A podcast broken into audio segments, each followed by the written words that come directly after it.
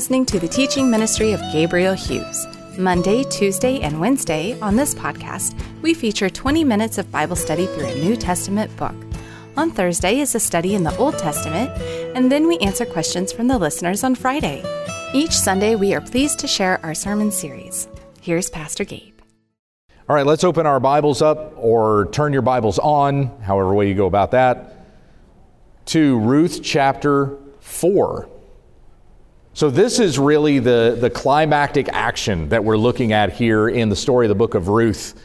Uh, Boaz is not going to rest until he settles the matter. Remember, that's where we left off at the end of chapter 3. Naomi said, Wait, my daughter, until you learn how the matter turns out for the man. Boaz will not rest, but he is going to settle this matter today the matter of redemption for Ruth. She's made a marriage proposal to him and he's essentially accepted it, but there is a redeemer that is closer to Ruth than Boaz is. So, uh, really, this redeemer has first claim. This family member has first claim on Ruth before Boaz. So, he needs to settle the matter with this man before he can officially claim that, uh, that I can have you as my wife.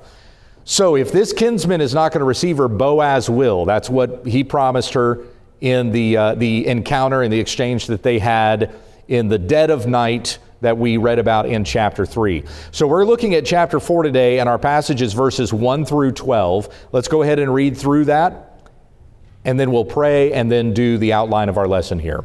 Chapter 4, beginning in verse 1. Now Boaz had gone up to the gate and sat down there. And behold, the Redeemer of whom Boaz had spoken came by. So Boaz said, Turn aside, friend, sit down here. And he turned, he turned aside and sat down. And he took ten men of the elders of the city and said, Sit down here. So they sat down. And then he said to the Redeemer, Naomi, who has come back from the country of Moab, is selling the parcel of land that belonged to our relative Elimelech. So I thought I would tell you of it and say, Buy it in the presence of those sitting here and in the presence of the elders of my people. If you will redeem it, redeem it. But if you will not, tell me, that I may know, for there is no one besides you to redeem it, and I come after you. And the man said, I will redeem it. And then Boaz said, The day that you buy the field from the hand of Naomi, you also acquire Ruth, the Moabite, the widow of the dead, in order to perpetuate the name of the dead in his inheritance. And then the Redeemer said, I cannot redeem it for myself, lest I impair my own inheritance. Take my right of redemption yourself, for I cannot redeem it. Now, this was the custom in former times in Israel concerning redeeming and exchanging. To confirm a transaction, the one drew off his sandal and gave it to the, uh, to the other, and this was the manner of attesting in Israel. So when the Redeemer said to Boaz, Buy it for yourself, he drew off his sandal. Then Boaz said to the elders and all the people, You are witnesses this day that I have bought from the hand of Naomi all that belonged to Elimelech and all that belonged to Chilion and to Mahlon also, Ruth the Moabite, the widow of Mahlon, I have bought to be my wife, to perpetuate the name of the dead in his inheritance, that the name of the dead may not be cut off from among his brothers and from the gate of his native place. You are witnesses this day.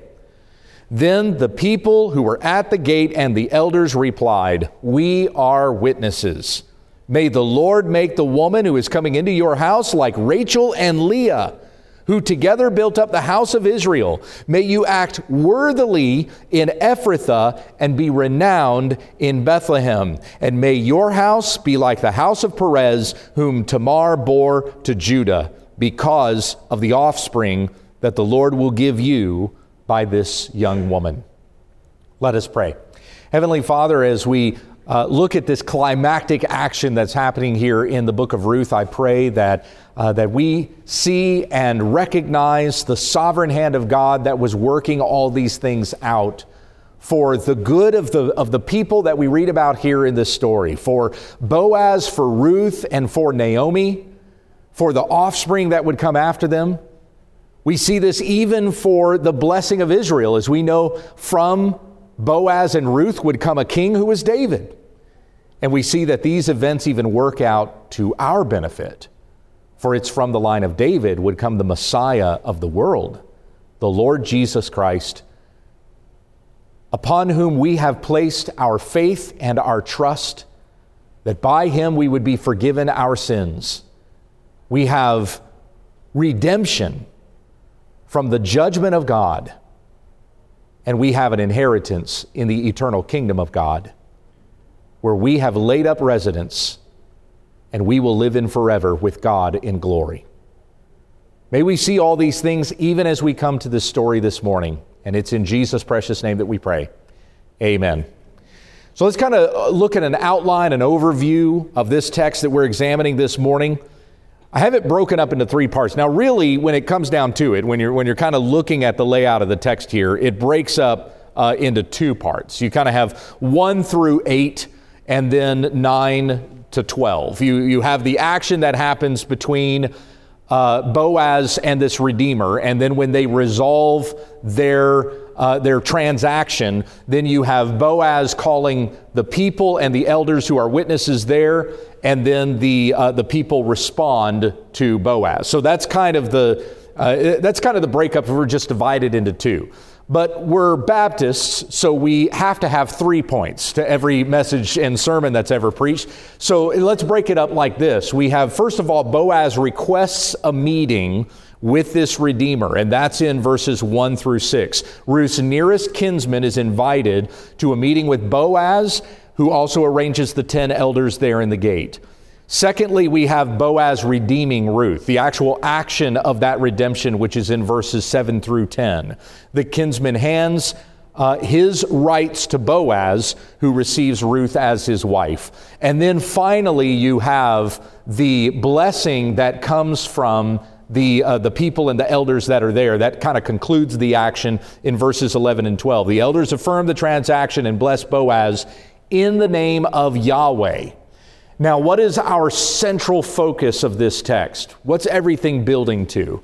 As we've been going through the book of Ruth, I've told you about chiasm, right? We have the, these chiastic events that will happen over the course of this story, where it, it kind of builds to a certain action, and then all the events that led up to that action we see play out again in reverse. That's what a chiasm is. So if you were to outline a chiasm, you have A, B, C, B, A. Now, here in this particular section, this is not a chiasm. What we're actually seeing here is just a building action to the story. So, where you have the climax occur, that's where the focus is going to be in this story. And the focus is really upon the blessing that the people give to Boaz. Boaz, in addressing the witnesses and addressing the elders, he's basically just calling their attention to you see, you see what we've accomplished here. You see what has taken place. So you are witnesses to this and you authenticate that that which belonged to Naomi belongs to me, and I have also redeemed Ruth the Moabite. In fact, Boaz doesn't even really mention the land there as emphatically as he mentions Ruth that I have taken Ruth to be my wife. So he has redeemed her. Uh, that, that was what he was out to do in the first place. It wasn't that he would acquire more land, it's that he would acquire Ruth, that she would become his wife. That was what he promised Ruth in chapter 3, and that's what it is he accomplishes in this particular section. So as he addresses the people and he addresses the elders with this, that's not really the, the strength of the action, but it's rather the response that the witnesses and the elders then give to Boaz. So if you look there at verses 11 and 12, where they respond and they give blessing, and, and what an incredible blessing this is when you think about it, and we'll look at it more intently here. But at the beginning of their blessing, look at this in verse 11. The people who were at the gate and the elders said, We are witnesses, may who? What is it? What's next? The Lord. May Yahweh May Yahweh make the woman who is coming into your house like Rachel and Leah. Okay, so may Yahweh make. That's what we have right there. Look at the next part in verse 12. And may your house be like the house of Perez, whom Tamar bore to Judah because of the offspring that, what? The Lord will give. Yahweh will give. It's, it's Yahweh will make again. So you have the first the first part, Yahweh will make, and then the, at the close of that, Yahweh will make, or Yahweh will give. And that, so that's our emphasis. That's the focus that we have on this passage. And here is what we understand that it is God who redeems. God redeems, God gives. He has made a way for Israel, and He has made a way for His people all this while. He is going to make a way for them.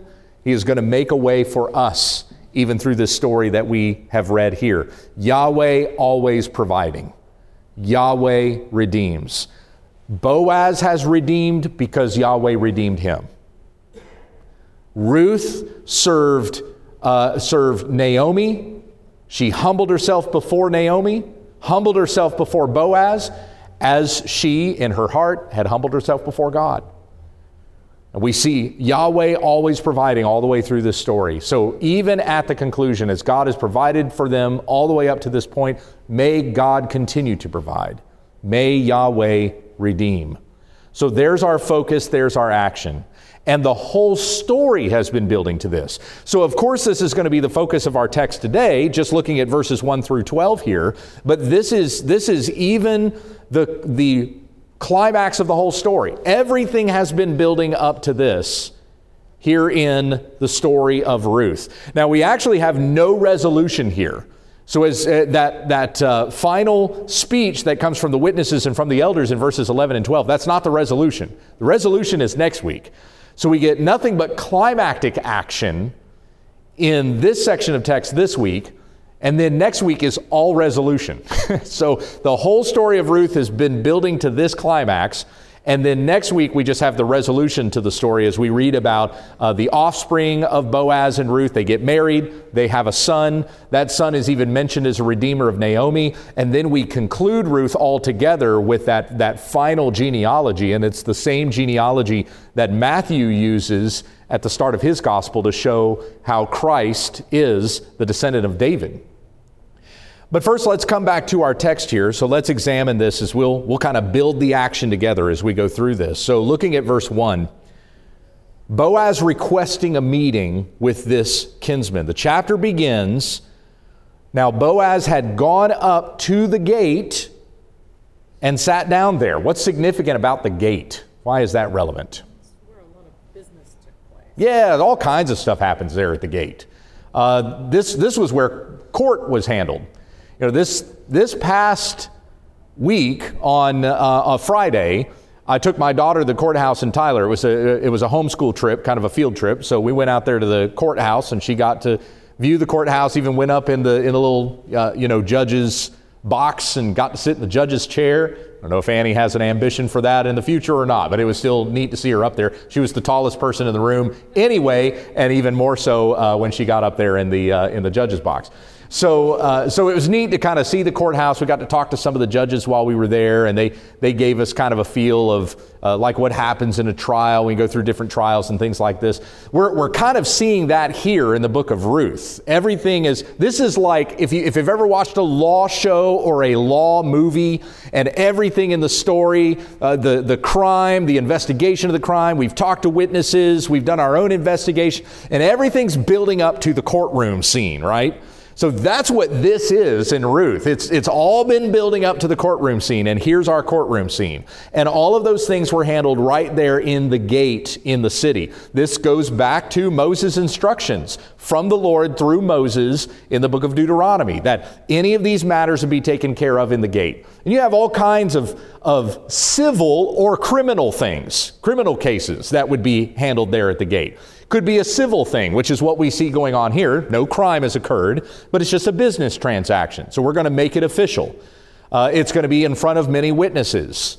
One person is acquiring land, and with that land, also acquiring a wife. So we're going to stand as witnesses to that, and that's the transaction that they observe.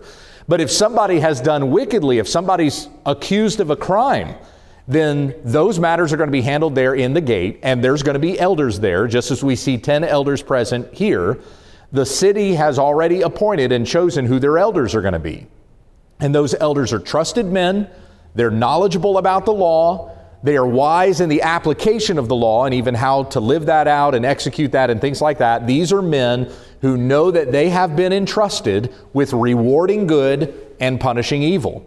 Now, anybody who wants to attend could be there in the gate. And we even see that here. All, kinds of people have even stopped. They see, okay, something's happening here today. Let's see what's going on. So they'll stop and kind of watch uh, what's happening. So many people would be there, but this is in uh, the, the authority of the elders to make the decision of right and wrong. And so if somebody is convicted of some sort of an evil, and maybe according to the law, there is a sentence that is to be carried out, like death. So we know that if somebody's killed somebody else, then the sentence for that was death. If somebody's caught in adultery, the man and the woman who were caught in adultery, what was the sentence for adultery? It was death, right? That would be handled in the gate, and every charge had to be established on the evidence of what? Two or three witnesses. And they had to be male. That's exactly right. Had to be that as well. So those witnesses had to be there. The, the accused had to be there. All of those, there were, the, the law was very clear as to how all of these things were supposed to be handled, as to how these things were supposed to be carried out. Now, we know that all of this was going on at a time when Judah and Israel were not fearful of God. They were doing what was right in their own eyes. That's what we read in Judges 17 and 21 when we kind of did our introduction to the story of Ruth. So Boaz is kind of an anomaly here, and we've talked about that in the sense that he loves God, he loves his law, loves his word, and he's wanting to do everything according to what God has said. We actually don't know what's been happening to Naomi's field in the 10 years that she's not been in Bethlehem. When Elimelech took her and their two sons and they went to Moab, as we read in chapter 1, they were there for about 10 years. What's been going on with her field in that time? We don't know for sure. It's very unlikely that it was unused. So Elimelech's not there. He's not hiring hands. There's, there's nobody to work the field, so it's just laying there and nobody's planting or harvesting anything. That's a very unlikely scenario because the land was so incredibly important, even though the people were not fearing the Lord and obeying Him, they still needed to eat. They still needed to plant and harvest. So that field probably was in use. And what was going on is that the field was being leased. And it may not have been leased directly by Elimelech, it could have been a nearby family member. And it could be that this man, this kinsman, I'm just speculating here, but it could be that this unnamed kinsman here in the story he was the one that had been working the land. And now, what Boaz is putting before him is let's make this official. You want the land? Naomi's selling it, so it needs to be an official exchange. And Naomi needs to get something for that. So that's something else that Boaz is pushing the kinsman toward. If you're using the land, which belongs to Naomi, then she deserves something for that.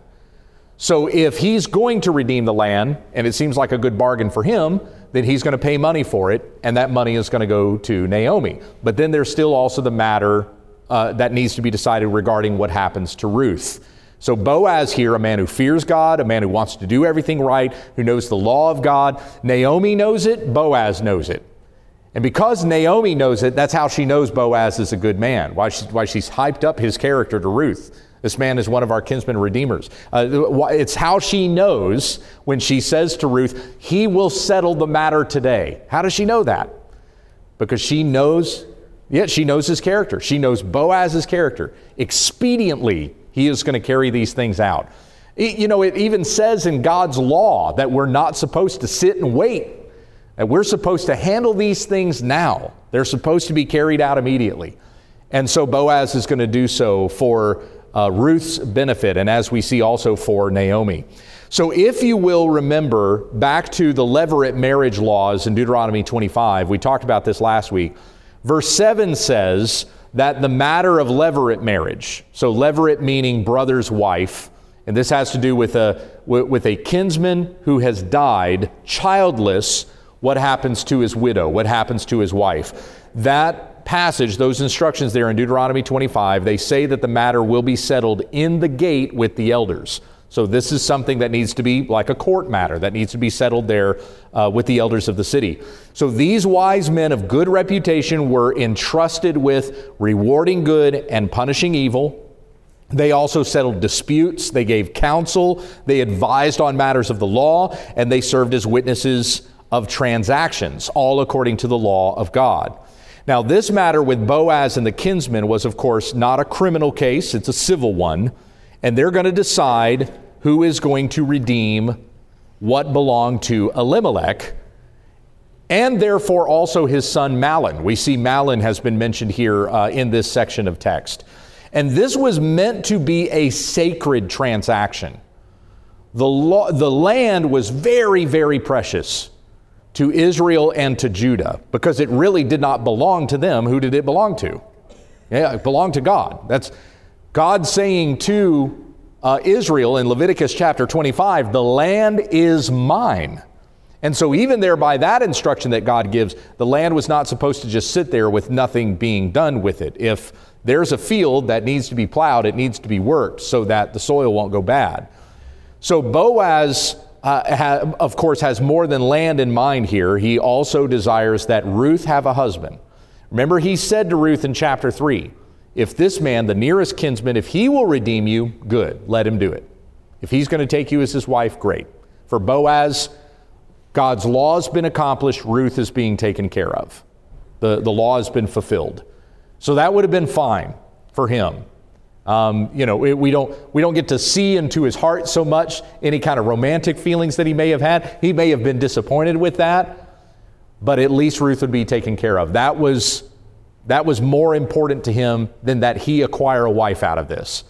You know, when we think about our romantic sentiments today, what would somebody from our present culture maybe advise Boaz to do? Hey, Boaz, you love this woman? Go get her, right? Do, do what feels right.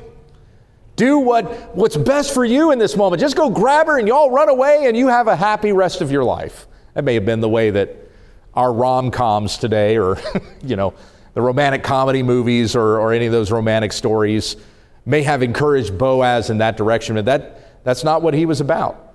He, w- he was about honoring the Lord and keeping his word, being obedient to God.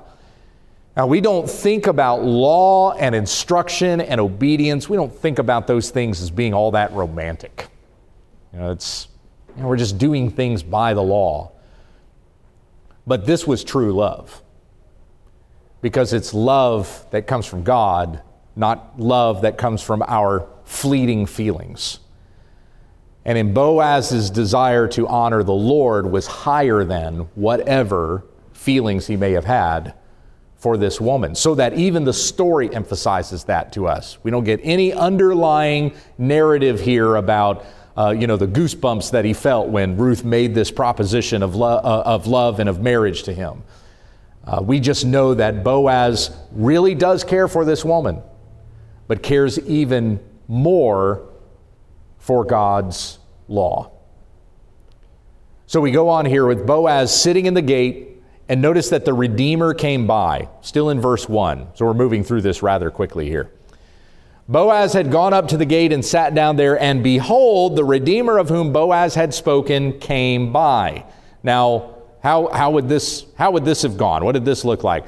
Now, remember that Naomi said to Ruth, He will not rest he will settle the matter today. He's already had his sleep. Uh, Ruth sleeping there at his feet, right, on the threshing floor. And, and so they wake up at first light. They get her away before she's able to be recognized. And he tells the people that are there, let nobody know that a woman came and was sleeping here on the threshing floor at my feet this night, so that it would not shame her in any way. Uh, he gives her a, a heap of barley, even more barley this time than he gave her the first time, to take home to Naomi and show her the commitment that Boaz has given to settling this matter. And so Naomi says to Ruth, He will not rest. He'll settle the matter today. He's already had his sleep. Where's Boaz headed next? He's probably going straight to the gate. That's exactly where he's headed from here. So while Ruth goes home to Naomi, Boaz goes to the gate. Because as this kinsman wakes up and he's getting ready to start his day, going where? Where's the kinsman going? He's probably going out to the fields, right? It's harvest time. So he's got fields that he needs to go and harvest. Boaz is going to sit right there in the gate before anybody else has even gotten up and started their day because he's going to catch this guy on the way out. Everybody's got to go through the gate on the way out of Bethlehem to head out to the fields and harvest, or, or you know, whatever part of the harvest that they're uh, responsible for that day. So the kinsman's coming by, whom, of, of whom Boaz had spoken, and Boaz said, Turn aside, friend, sit down here. And he turned aside and sat down. This guy's never named. Notice that? He's just called kinsman or redeemer. You might have another word there for him, uh, but, but you don't have a name. Why is that? We'll, we'll talk about that here in just a moment. Why is he not named? Verse 2 And then he took ten men of the elders of the city and said, Sit down here. So they sat down. So here they come. They're going out. They're ready to go out for harvest. Boaz stops them. They come and they sit. And so they sat down, and he said to the Redeemer, now in the presence of the elders. Now we know from later on in the action that there's more witnesses there now than just those elders. So likely how this was going was Boaz is there, Redeemer comes by, stops him, hey, sit down, we're going to have a chat. As they sit there waiting, an elder comes by. So they know who the elders are. It's a small enough town, everybody's recognized. And Boaz was probably even one of those guys that was regular to the gate because he loved God's law, wanted to see it upheld. So they all know each other there, everybody who's, who frequents the gate. So he stops the elders. They start sitting down. Other people are coming by. And again, where are they going? They're heading out to the field. It's harvest time. And as the people are coming by, they see, oh, we got some elders gathering.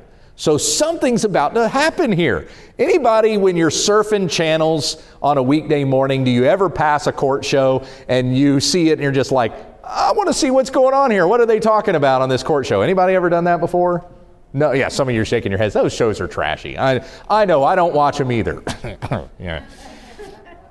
There's something about what's happening in a court. There's a court drama happening, and it just attracts your attention to it. That's why you might watch a legal show or something like that because you, uh, that's a genre that you enjoy. You, uh, you want to watch the, uh, the, the legal drama that kind of unfolds there. So as the people's attention is starting to get attracted to the people's court. Dun, dun, dun, right? So they're, they're coming by and they see that something's going to happen here. I want to watch what's taking place. So the people are starting to stop. We have a bigger crowd that's being uh, uh, gathered in this place to see what matter needs to be handled today.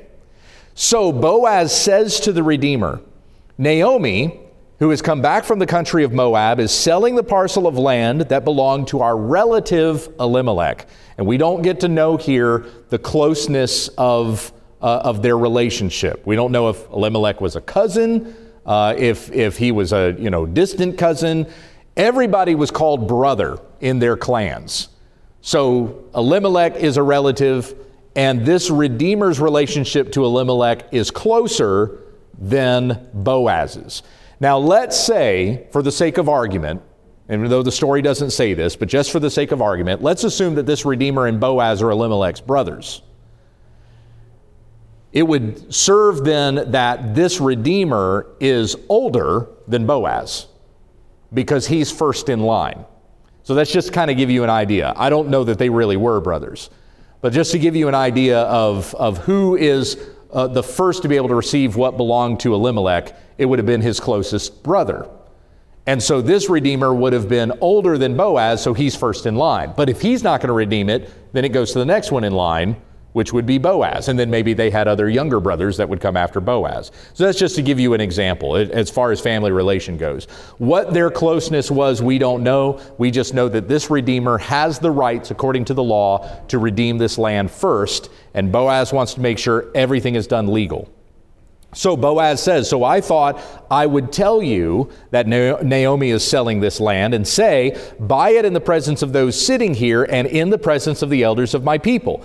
If you will redeem it, then redeem it. But if you will not, tell me that I may know, for there is no one besides you to redeem it, and I come after you. And the Redeemer says, I will redeem it. Now notice, Boaz hadn't said anything about Ruth here. I don't know if that was a tactic or not. It could be that Boaz is just kind of going in order of the way that the law is given. So we have laws concerning the redemption of land that come before levirate marriage laws. So we're going to we're going to make sure first the land redemption we take care of that matter first. That's the first one on the docket, right? So Leviticus 25, redemption of the land needs to stay within our clan, needs to stay within the family. Let's settle that matter first. Redeemer says, I will redeem it. Good, okay. There's another matter to this. There's another element to this exchange that you need to be aware of, and you need to be willing to take both, essentially. It's kind of the way that Boaz uh, is presenting this. So then in the next part, verse 5, Boaz said, The day that you buy the field from the hand of Naomi, you also acquire Ruth the Moabite, the widow of the dead, in order to perpetuate the name of the dead in his inheritance. So again, that goes back to the levirate marriage law. If a man dies childless, his name shall not be blotted out in Israel.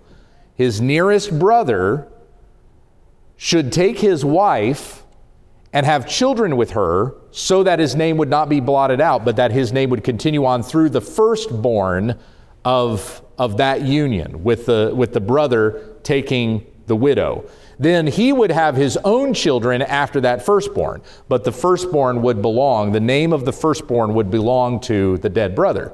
Again, so his name would not be blotted out. I mean, this is really quite a gracious law that God had given to the people of Israel. And there's even land in mind in the midst of all of this. If you have an heir, you have somebody to carry on your inheritance. So the land or that which belonged to you continues to remain in the family. It continues to remain in the in the uh, the name of the family. God's blessing for Israel was through the land, right? So this is the land that he gave to them, a land that was flowing with milk and honey. This is their promised land. And all blessings that are given to Israel and Judah come through the land that God has promised to them. What happened at the beginning of the story was that Elimelech and Naomi and their two sons left the land of promise. And they sought prosperity elsewhere. They went to Moab. And that didn't work out for them, did it? Elimelech died, then Mahlon and Chilion also died. And then it's when Naomi and Ruth returned to this land that God continues to provide and care for them through the land that He promised to give them, that He would prosper them on. So here they are in obedience to God, and it is through this land uh, that they are prospering. It is through the land that, that any family would receive the blessing of God. In Numbers chapter 27, we read about the daughters of Zelophehad who died in the wilderness before the Israelites inherited the promised land and were given their inheritance. So, this is even before the Israelites come into the promised land. So, if their father is dead and he's not received an inheritance, how are they going to be provided for if they don't have anything that's being passed on to them? Furthermore, it was given in Israel that whatever belonged to the father would be passed on to whom? The son. And which son? The oldest son. He gets all the rights of the father first. They all belong to him. And then any of the other sons were to be servant to the firstborn. So, how are those other sons going to be taken care of? Well, they can still work on the land, but it belongs to the firstborn. But what if, what if the man doesn't have a son? And what if he's not even been given land yet? What's going to happen to his daughters if he were to die? So, here's what we read with re, uh, regarding that in Numbers 27. The daughters came to Moses and said, Our father died in the wilderness. He was not among the company of those who gathered themselves together against the Lord in the company of Korah, but he died for his own sin, and he had no sons. So, what are they saying there? What are the daughters of Zelophehad saying there? Yeah, what are we going to get, right? What was that? What yeah, what about us? So, their father died. He wasn't part of the rebellion. Remember Korah's rebellion? Uh, he wasn't part of that. He wasn't part of those saying, We don't need Moses. We can raise up a leader for ourselves. Let's head back to Egypt. This wasn't Zelophehad. But he died in the wilderness for his own sins, meaning what? He may not have been of the rebellion, but he was of the grumblers. He was of the ones that did not trust Joshua and Caleb's report coming from the promised land. Instead, they believed the 10 other spies that said, We can't possibly beat these guys. We came out of Egypt to this place to be doomed.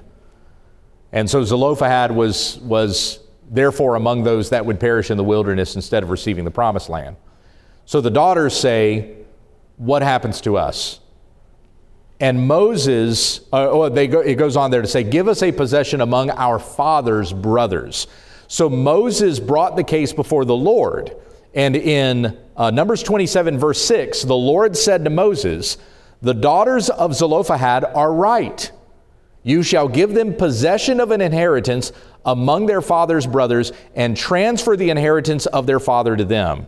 And you shall speak to the people of Israel, saying, If a man dies and has no son, then you shall transfer his inheritance to his daughter. And if he has no daughter, then you shall give his inheritance to his brothers. And if he has no brothers, then you shall give his inheritance to his father's brothers. And if his father has no brothers, then you shall give his inheritance to the nearest kinsman of his clan, and he shall possess it. And it shall be for the people of Israel a statute and a rule as the Lord has commanded Moses. So there you go. Now, interesting thing about this legal uh, uh, precedence that God has now laid down that Moses delivers to the people of Israel. We have brothers mentioned here. We have daughters that are mentioned here. If there's no brothers, then it goes to the nearest kinsman of his clan. Who has not been mentioned in Numbers 27, verses 3 through 11? Widows. Widows. The wife has never been mentioned. Now, why is that relevant? It's actually not relevant to the story of Ruth, but it does come up later on when you get to the time of the Pharisees and the time of Christ. Because what were the Pharisees doing with land that was in widows' possession? They were seizing it, and it belonged to the temple, and then the widows had nothing. They were abusing laws like this because they were looking at this law and they were going, no wife mentioned there. The husband's dead. The property doesn't go to the wife. So you know what? We're taking it. And it belongs to us now. That would not have been the understanding with this law. If it gets passed on to a daughter, it belongs to a wife. So in Israel, in Judah at this particular time, Elimelech is dead, but it's understood among the Jews this land belongs to whom? It's Naomi's land. So she gets to decide who it goes to. This kinsman is the nearest redeemer of it, so he gets to buy it. Naomi's selling it. You know, it's not just a matter of, hey, if you want the land, you got to pay for it. It's a matter of Naomi's actually even willing to sell it. So if you're going to use it, you need to pay Naomi for that land. And that's what, that's what Boaz is setting up here in this particular transaction. Now, what's not mentioned there, what all, what's also not mentioned there in Numbers 27 is what is, are the laws that are concerning levirate marriage. And of course, that comes up later on in Deuteronomy 25. So we have different laws at work here, different things that need to be considered as this transaction is taking place between Boaz and this kinsman. You had no idea all the legal ramifications and, and everything that was, that was tied into this simple story that we're given here in Ruth chapter 4, did you? But there were numerous things that had to be thought about and different things that the elders had to know to approve this transaction as legally legitimate according to the law of God. So, had Naomi been younger, had she been childless, it also would have been upon the nearest relative to take her as a wife and have children with her. But remember, according to what Ruth said, or according to what Naomi said back in chapter 1, verse 12, she was no longer of childbearing age. Ruth, however, was able to have children, and her husband died childless. Therefore, in addition to redeeming the land, it would have been expected of the kinsman to redeem Ruth and perform the duty of a husband's brother to her, that his name may not be blotted out of Israel. Deuteronomy 25, verses 5 and 6. So the land is a good bargain to the Redeemer, and he's going, Yeah, I'll redeem it, but he was apparently unaware that transferring the land to his possession meant that he should also marry Ruth the Moabitess, the widow of Mahlon. So Boaz says in verse 5, once again, that you must acquire Ruth the Moabite. And notice that he quotes the law in Deuteronomy 25 there, where he says, in order to perpetuate the name of the dead in his inheritance. That's, that's straight out of Deuteronomy 25. And then the Redeemer said in verse 6, I cannot redeem it for myself, lest I impair my own inheritance. Take my right of redemption for yourself, for I cannot redeem it. Now, we don't know what that means where he says, uh, if, I, if I were to take Ruth, it's going to impair my own inheritance. We don't know what that means. because he's already got an inheritance that he's passing on to his kids. I mean, I mean, was, he, was he not aware that the inheritance that the son would receive with Ruth is actually the stuff that belonged to Elimelech? No, we don't. Yeah, we don't know that. Right. It does. You're right.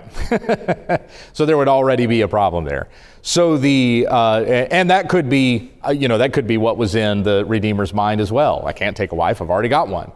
Uh, so we don't, but we don't know for sure. Whatever the legal thing was uh, that that said. Uh, uh, so at first, when it just came to land, the Redeemer's going, "Hey, land, good. I want to expand my territory."